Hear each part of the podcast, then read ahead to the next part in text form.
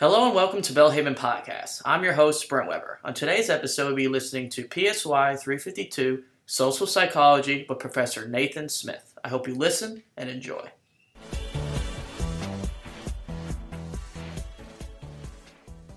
Hello and welcome to the second lecture for Social Psychology, PSY 352 at Belhaven University. I am your lecturer, Nathan Smith, and we're coming to you from my office in Beverly, Massachusetts. The lecture for today is The Self in the Social World. So, our unit objectives for this lecture a series of questions. Why study the self? What is self perception? What is self concept? What is self esteem? And what is self regulation? So, another pointer since we're still early in these set of lectures. Uh, these five questions are here for a reason. They're very important. They're things you should be able to answer clearly at the end of this chapter, after you've read the chapter, which you should have already done, by the way, and at the end of this lecture. So, something you can do is once you get to the end of this lecture, go back to this slide, the second slide, and go through the questions and make sure that you can answer them all clearly and cogently. So, a couple other points. For those of you that are studying clinical psychology or have an interest in working in clinical psychology, that is, becoming a psychologist or working in a clinic of some type or becoming a counselor, a marriage and family therapist, or an addictions counselor, anything with a clinical bend, this unit on the self is very important and can be very beneficial to you working in that setting. So, one thing to keep in mind while going through this is that it will often be in those settings you and one individual, and the more you know about the theory of the self, and the more different tools you can bring into that conversation between you and the individual you're trying to help, the better off you'll be in general terms. So, this chapter is going to give you all kinds of tools to use in that situation. And in that way, it's going to be a very beneficial chapter for you in the clinical world, I hope. For you in the research world, or for those of you interested in going into research or public health or other areas of psychology. There's also a lot to learn in getting involved in the self. And for researchers, I always suggest that you pay attention to how studies were done. I'm not going to get into specific details in a lot of the studies, but the text does. And the more times you can think about how the studies are done, how they're set up, how they're created, what the outcome variables are, what your independent and dependent variables are, that's going to be really helpful for you going forward. So, if you're interested in a career in research, uh, always important as you go through to look at how the studies are set up, how they're carried out, and what your variables are. The biblical foundations for this lesson comes from the Psalms. O Lord, our Lord, your majestic name fills the earth. Your glory is higher than the heavens. You have taught children and infants to tell of your strength, silencing your enemies and all who oppose you. When I look at the night sky and see the work of your fingers, the moon and the stars you set in place, what are mere mortals that you should think about them, human beings that you should care for them? Psalm 8, 1 through 4, the word of the Lord.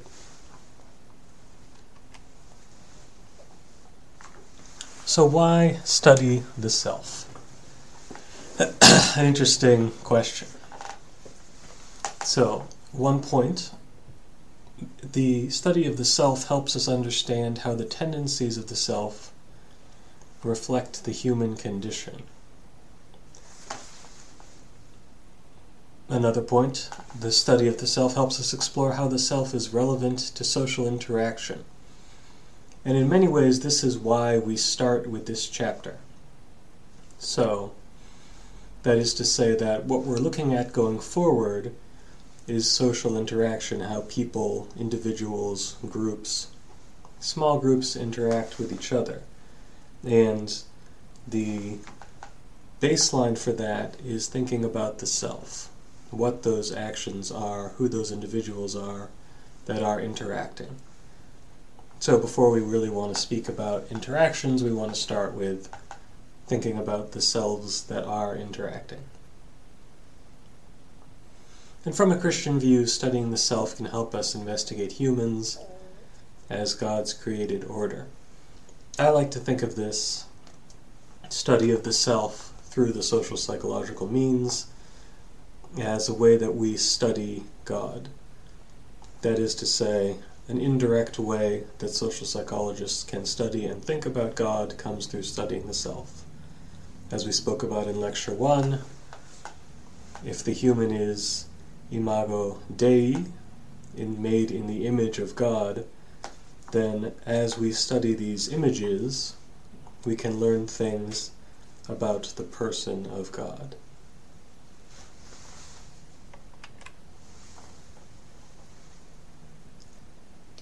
So, are current notions of the self consistent with a biblical perspective?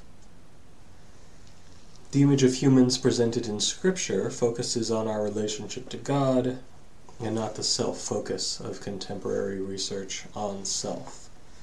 Now, one of the things that I'm hopeful that this course, Social Psychology, will do for you is present you with a variety of different perspectives, a variety of different uh, cultural understandings, a variety of different ways of thinking about the self and thinking about others.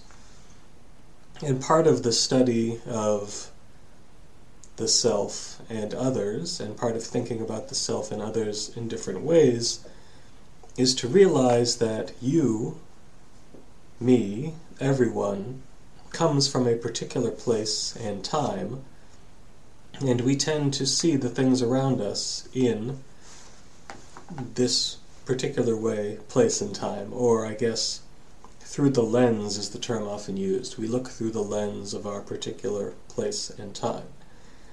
And one of the things that the social psychology student, the social psychology scholar, has to learn how to do is to put down their own lens and pick up somebody else's. Now, why is that the case? Well, in order to understand how others are interacting when you look at a problem, a social problem, say, aggression between groups, is to be able to take on another group's perspective and say, why does this group do X? Well, coming from their perspective, looking at it through their eyes, they were experiencing fear, or they were experiencing this kind of mob mentality that aroused a lot of anger in them. So, part of what we need to learn how to do through the study of social psychology is put down our lens and pick up somebody else's.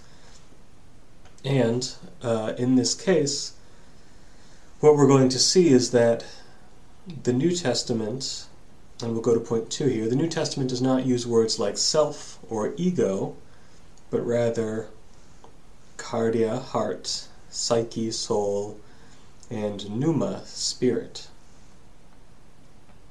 I apologize for my pronunciation if any of you are experts in what I believe is Greek. So, um, modern Americans, which most of us are, modern Westerners, uh, which most of us are, tend to think of everything in terms of the self. And we tend to think of the person as the self or the ego the individual is the protagonist in their own story. That's a very American, a very Western way to think. But when we look at the back at the New Testament, we see they're not even using the same concept of self or ego or individual. They use these other words to kind of go around that concept heart, soul, spirit. So, continuing, biblical views of persons are from pre modern times that is the self in relation to others and the cosmos. In the pre modern world, the self was thought of as how it fit in in relation to the cosmos or the universe, or how it felt, uh, how it fit in in relation to others. This is something that also occurs in more collectivist cultures uh, in places like Japan or China or Taiwan. Those are the main ones that have been studied, but in many other uh, Asian countries, as well as different groups or sects here in America. For example, the Amish. The Amish are known to be a collectivist culture that exists in the middle of America, which is a very individualistic culture. So, part of what we're doing is we're learning that us ourselves who think in individualist and egocentric ways need to be able to interact meaningfully with people who think in collectivist ways and be able to study uh, both ourselves by stepping outside again, putting our lens down and stepping back to see about what an individualistic culture is like, and also to be able to step back and look at a collectivist culture in a similar way. So, uh, moving on through these, present modern slash postmodern ideas of self are different, as we've discussed.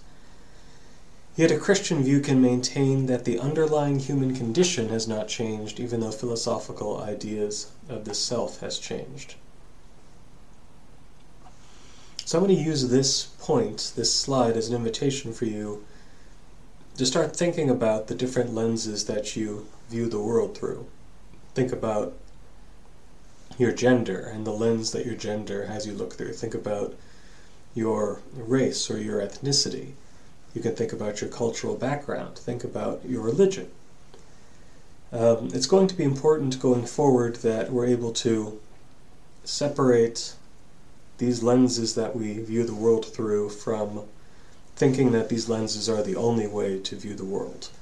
And so we'll start with this um, understanding of the Bible in in New Testament biblical times at least not having a self or ego, whereas in modern America, almost everything you see, every every um, assumption that we have comes from this idea that the self or the ego is important. So take this as a first opportunity to think about picking up and putting down these lenses, and it'll be very important to be able to do this as we move through the chapter.